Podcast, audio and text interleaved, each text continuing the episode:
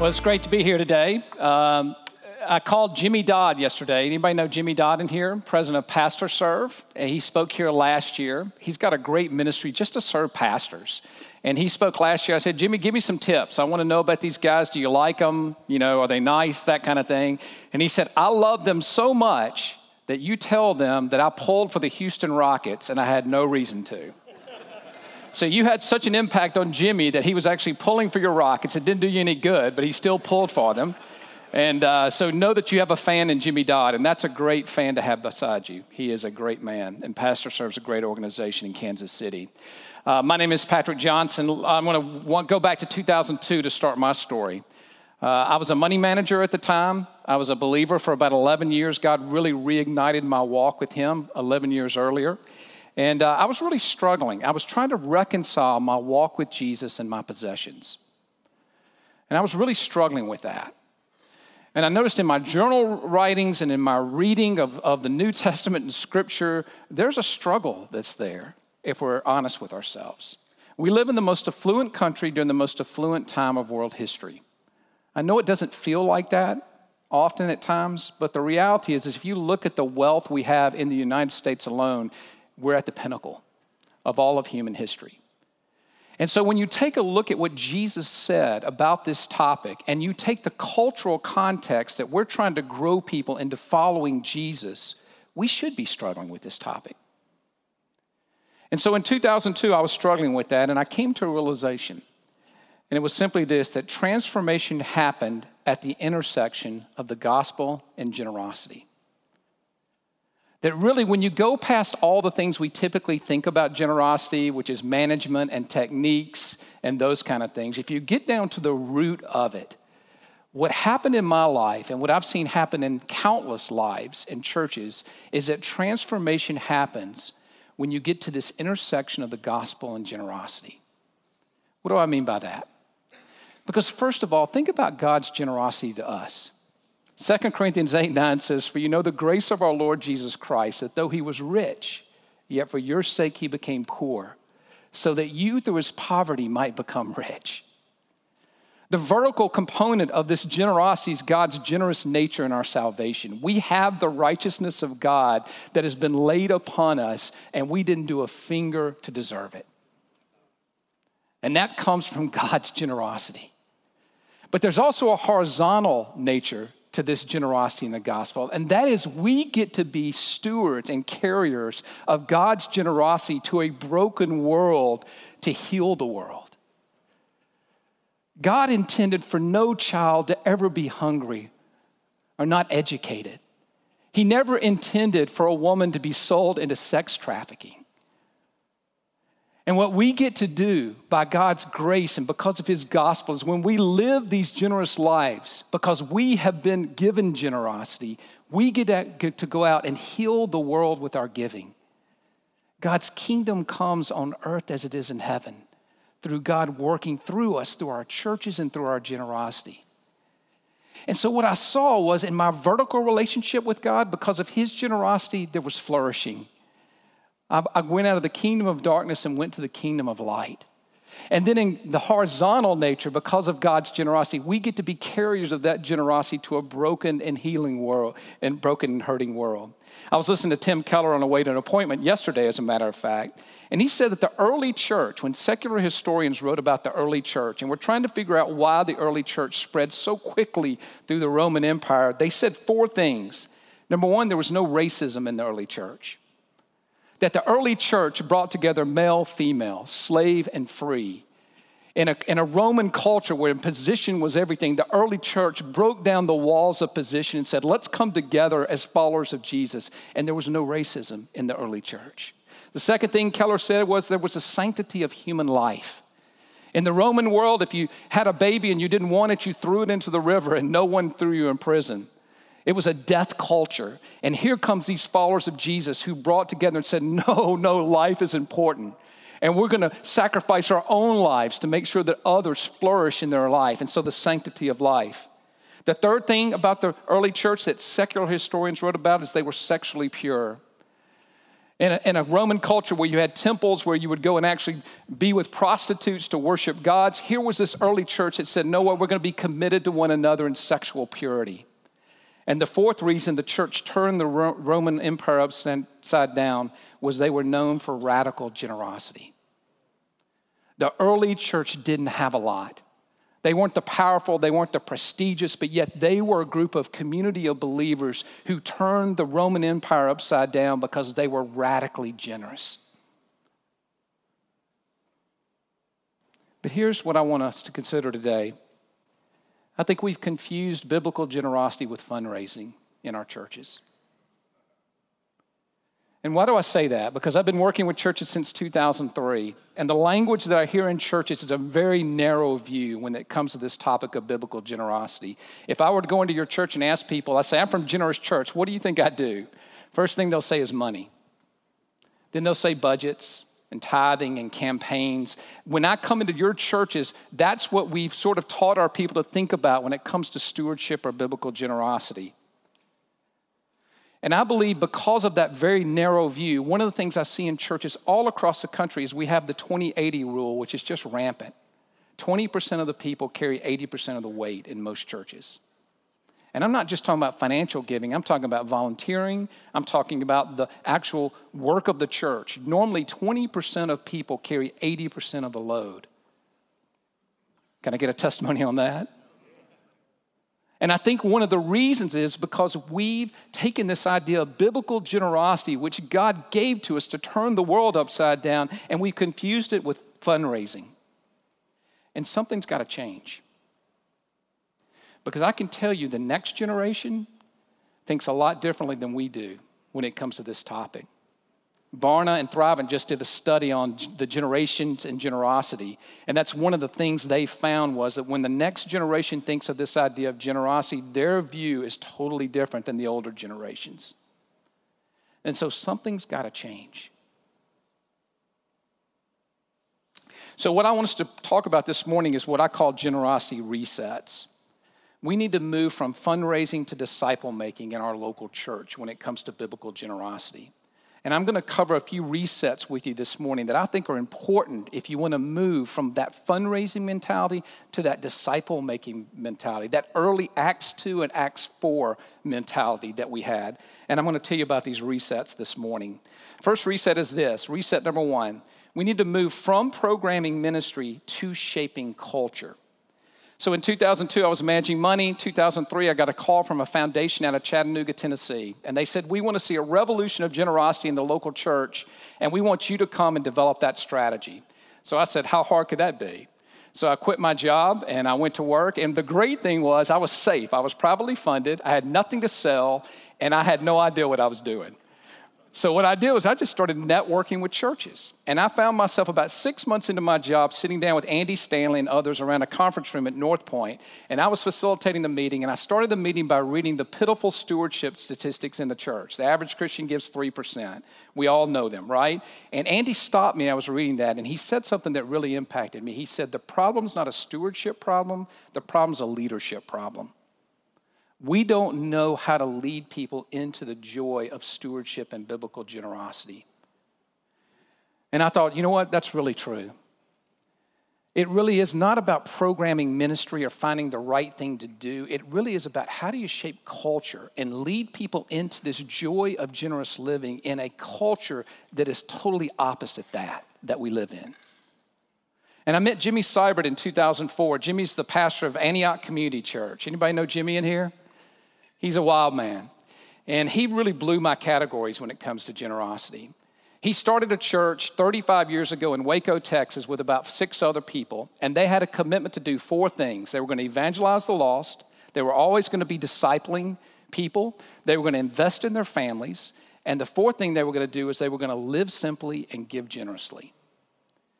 And from six people sitting around a living room, they committed to do that. And as they added and as they grew the church, they never lost those four commitments. And today they probably have two to 3,000 people in their church. They've planted missionaries in churches all over the globe. But if you step into that culture, they don't teach generosity great, they live generosity great. And people catch it in that culture. They don't teach it, they catch it. And so, what you have an opportunity to do, and what I love about church plants and smaller churches or new churches, is you don't have the infrastructure that the larger churches have to battle against to get this into your culture. You have an opportunity while you're young and fresh to really in, infuse this into your culture so that as you grow, it becomes a natural part of who your church is. Amen? And sometimes it seems like when we're new and we don't have a lot, how are we going to lead people into generosity? Well, that's where we need to lead people into generosity. And we'll talk about how to do that as we go. So that's the first reset. We need to move from programming ministry to shaping culture. The second reset I want to cover, well, let me say one other thing about that too, is this is really key, is generosity moves inside out. So as you think about how to build a culture of this kind of biblical generosity we're talking about, it starts in the center of that bullseye. It moves inside out. So your core it was the six people in Jim, Jimmy's living room, but as they grew, they had to go out to the committed, they had to go out to the congregation, and eventually that spilled over into the world. So there is no silver bullet for this. It starts with you and it starts with me as leaders. But if you work it and you shape your culture around this, you will find that it will overflow out into the community around you. So it moves inside out. So that's our first reset. Don't think about programming ministry, think about shaping culture. And as you're new and you're young, think about doing this now. Second reset is this we need to move from acts of giving to a way of living. We need to move our view of generosity from acts of giving to a way of living. What do I mean by that? Most of us think, when we think about generosity, we think about it's linear, it's like a line. And on that line, you have different acts. Okay, I did a generous act, and then I lived my life and I did my generous act. Sometimes in our churches, if we just talk about tithing, I can't tell you how many pastors I've heard, if everybody in my church were to tithe, and that's the goal. That's not the goal. It's just not. It's never been the goal. And so we've got to move this conversation from acts of giving to a way of living. It's circular. It doesn't become something we do, it becomes who we are. It's a way of being. It's not linear, it's circular. And we have to move that view and that conversation from that line to that circle. And what we call it is whole life generosity. So in your congregation, you've got different currencies of generosity. Think about this for a second. So you do have people in your congregation, they have the financial generosity currency. They've been blessed with the, the, ability to make money. They love to give money away. That's financial currency. But then you've got hospitality currency. There are people who love to welcome people into their presence in their homes. Then you've got those who have compassion. They see a need and their heart goes out. And so their compassion currency and all their encouragement. So if you think about generosity more than an act, uh, just a financial giving act to a way of living, then everybody in your church has different currencies that they can pour into your congregation to bless the world. And what's great about this is the wealthy aren't elevated if you think about it whole life. You know, if I have the currency of hospitality, that's just as good as financial giving or compassion. We tend to elevate the big givers, but the reality is in Scripture and the biblical references that we see, the people that gave the most were the poorest. And the people that gave not necessarily didn't give financially, they gave in all different kinds of ways. Look at Jesus' life. If you think about how Jesus lived his ministry, it was this whole life generosity. He was compassionate. He welcomed sinners. There was this hospitality. We don't shy away from money. I'm not saying take it off the table, but I'm saying expand your view of what it is because in your church, you have so much potential if you think about it as a circle and not a line. Does that make sense? So, how we define it is whole life generosity is an overflowing life released to God for others. Imagine a congregation where we had 80% of our people that were living overflowing lives that were released to God to bless others. Imagine that 80% of our congregation, the first thing they did when they stood up in the morning and their feet hit the floor, what if they asked the question, How can I be a generous blessing to those around me today? What would a church look like like that? We know what a church would look like. That's the Acts 2 and Acts 4 church that we saw earlier. So I'm going to uh, I'm going to uh, say something that Andy told me back in 2003, the first conference I ever did, and you might have even heard this. This is a really key point as leaders. When it comes to generosity, it's not what God wants from us, it's what He wants for us. It's not what God wants from us, it's what He wants for us. Every other life but the generous life is a counterfeit life. Every other life but following Jesus generously is a counterfeit life. And so when you talk and lead people into this whole life generosity, you can be confident that it's what God wants for them, not what He wants from them. And why do we know that? Because he tells us in 1 Timothy 6 17 through 19. Many of you know this verse, but he says, When we're generous and willing to share, we will take hold at the very end the life that is truly life. Think about the most generous people you've ever known. Don't they have a quality of life that you aspire to be? Think about when you read the obituaries. Don't you always hear he was a generous man, she was a generous woman? It's like this aspiration of what we want to be because God has hardwired us to be this way. He's hardwired us. So I want to watch a quick video. I love stories to demonstrate this. So I'm going to show a quick video of Tom and Bree. So watch this story. Think about whole life generosity, and then we'll come back and talk about it.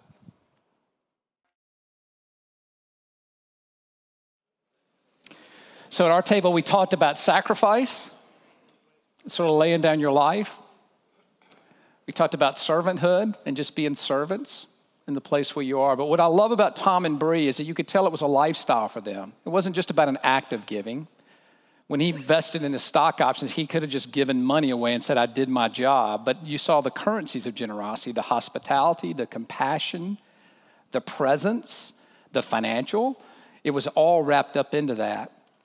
And I heard them speak about this was about eight year old video. They spoke in Colorado Springs, Springs a week, a couple of months ago, and I heard them speak. And what the great thing was how the journey continues for them and how their community around them is flourishing now because they're living generosity as a way of living and not just a simple act of giving.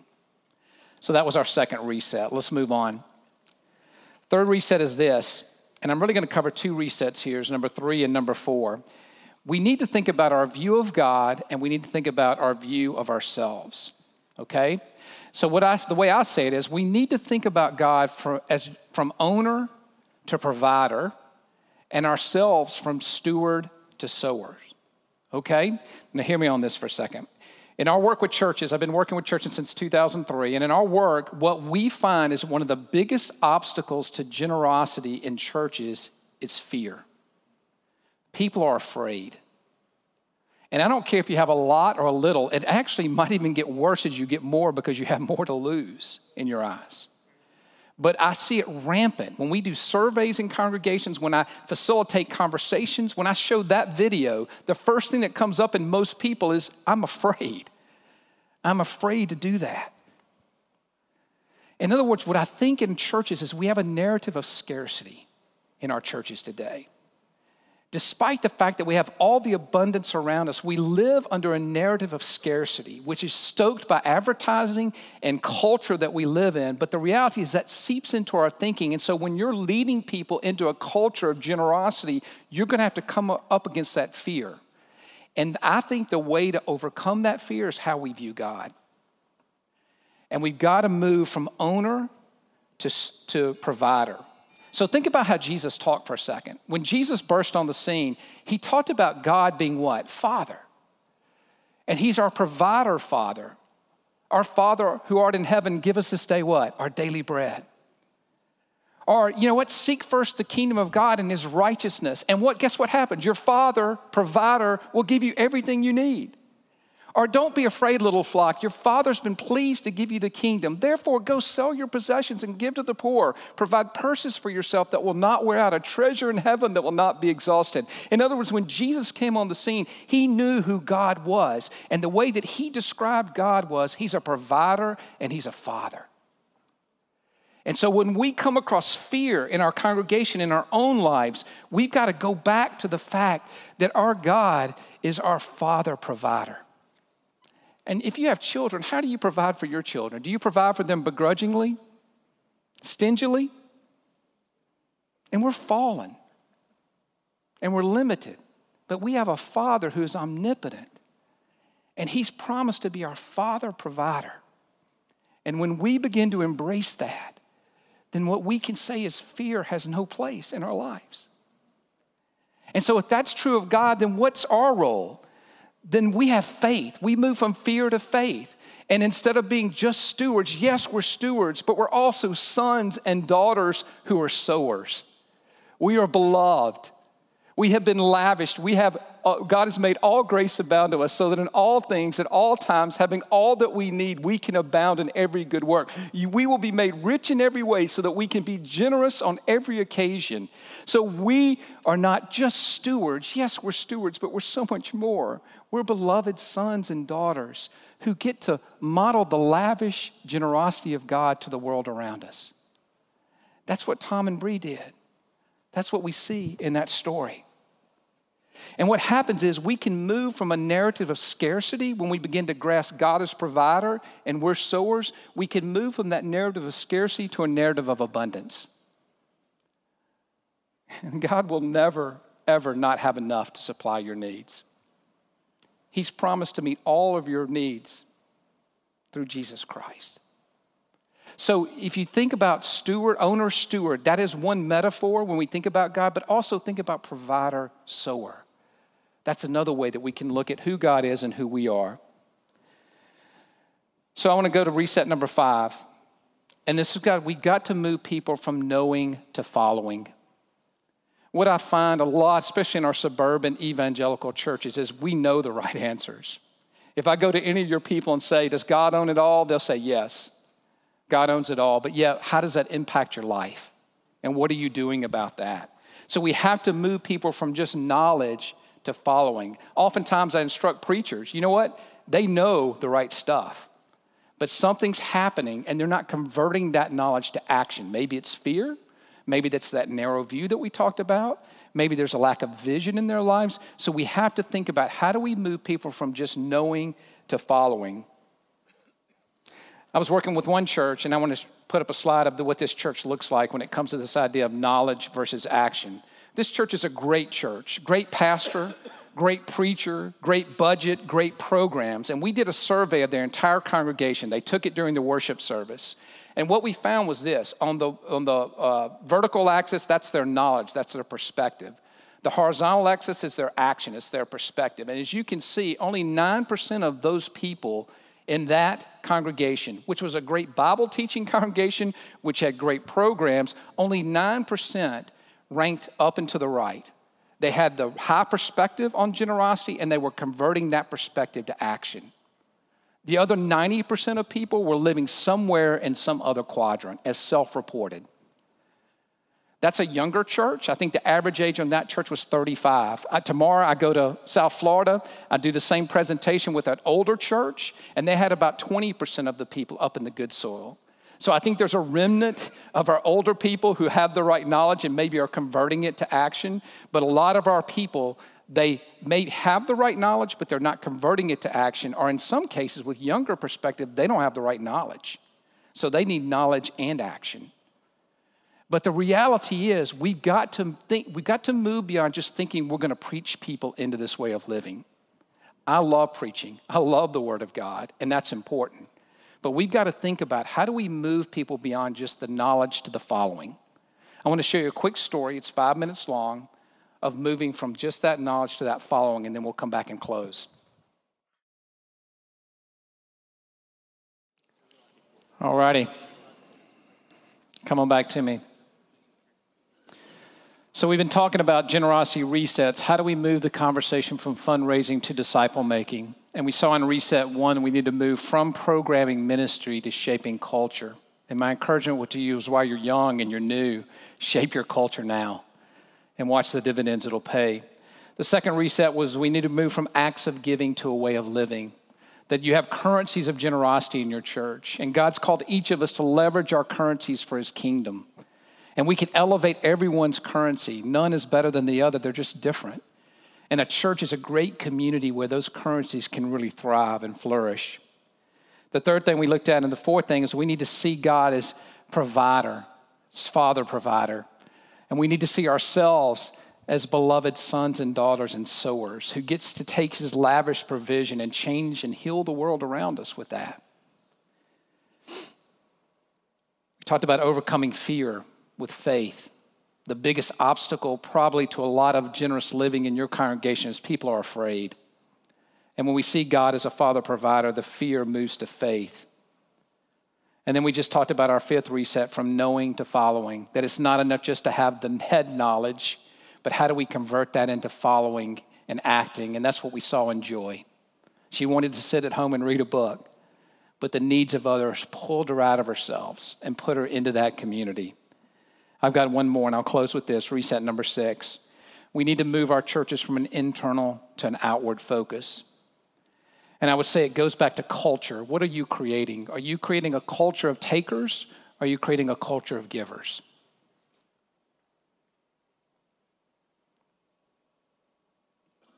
And this is a convicting slide for us. Slide 20. Every dollar given to Protestant church, two cents goes to missions, overseas missions.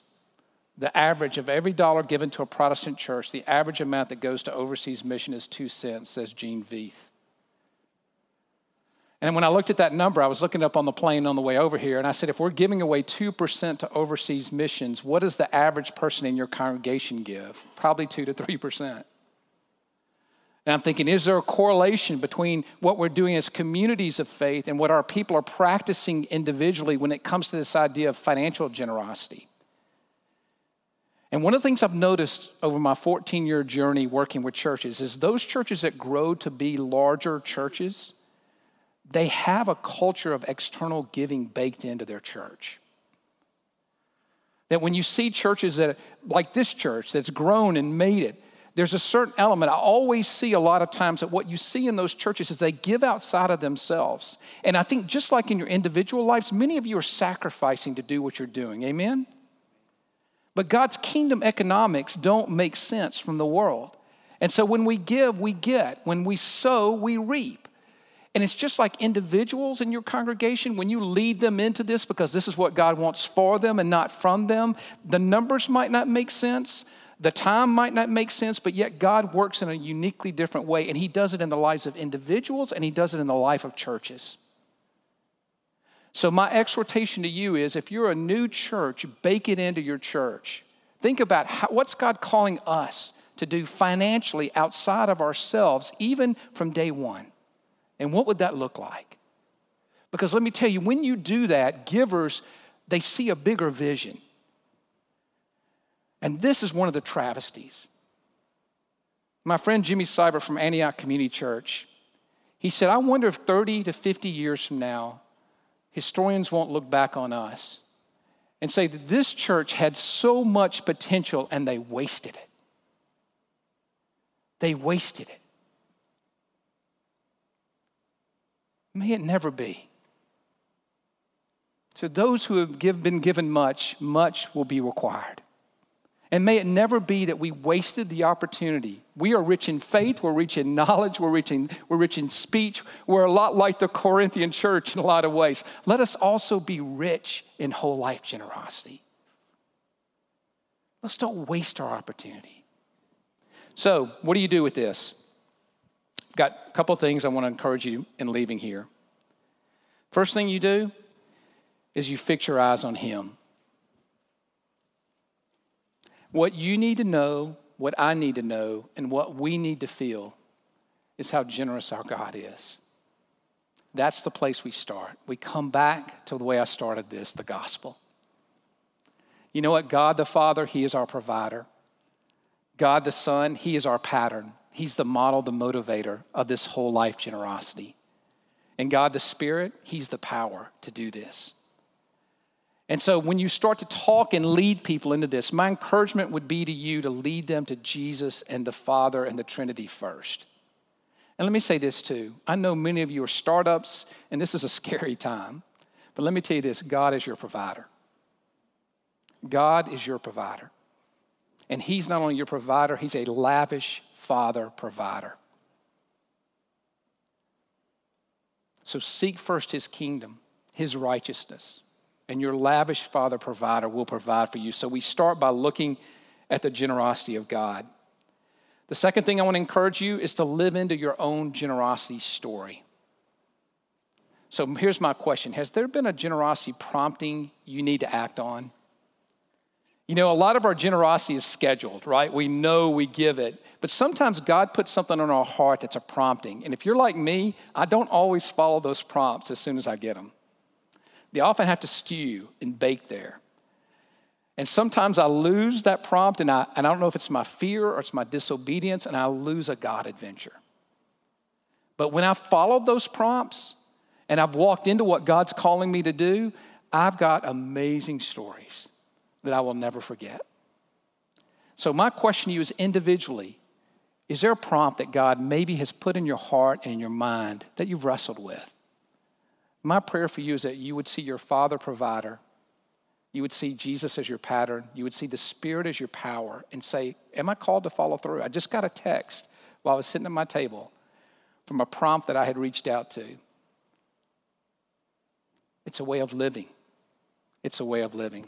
So that's what I would encourage you individually. And then I would encourage you finally to live into your generosity story as a church. And I've got two opportunities for you to do that. Number one, on my website, there's a book called Generosity Reset. It's an ebook. You can go and download it. It's generouschurch.com. And in that ebook, we have nine resets that we cover similar to this. And then we also have six training videos that we'll send to you that I taped that go deeper on these resets as well. So I would encourage you to sit down with your core group of leaders and maybe just download that ebook and go through it with them as you start, as you build your church and say, how does this inform what God's calling us to do? It's free. Second thing I'm praying about here in Houston is to join our six week Houston Generosity Masterclass. So I've done a lot of one on one work in a lot of churches in this room. I've worked with you one on one.